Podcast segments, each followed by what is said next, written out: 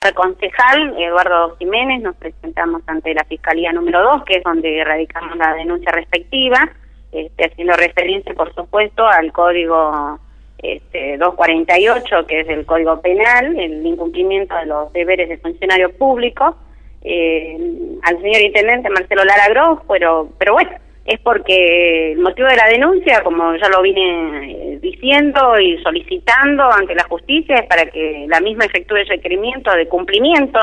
ya que, bueno, el intendente municipal viene haciendo caso omiso a la Carta Orgánica y al Consejo Deliberante principalmente, porque lo ha venido requiriendo. Este, nosotros en sesiones lo, lo vine solicitando, primero a través de nota, por presidencia, después posterior eh, con una resolución que aprobó el cuerpo y bueno, ya ha pasado más de un mes y fíjese el, el, plazo de vencimiento de la ejecución presupuestaria del año 2013 que cerró el año pasado y tenía 60 días para enviarlo, eh, no ha llegado todavía la cuarta ejecución presupuestaria. Y, y si yo tomo como ejemplo, eh, en el mes de febrero de este año recién el intendente mandó la primera del año 2013, o sea que si vamos con ese sentido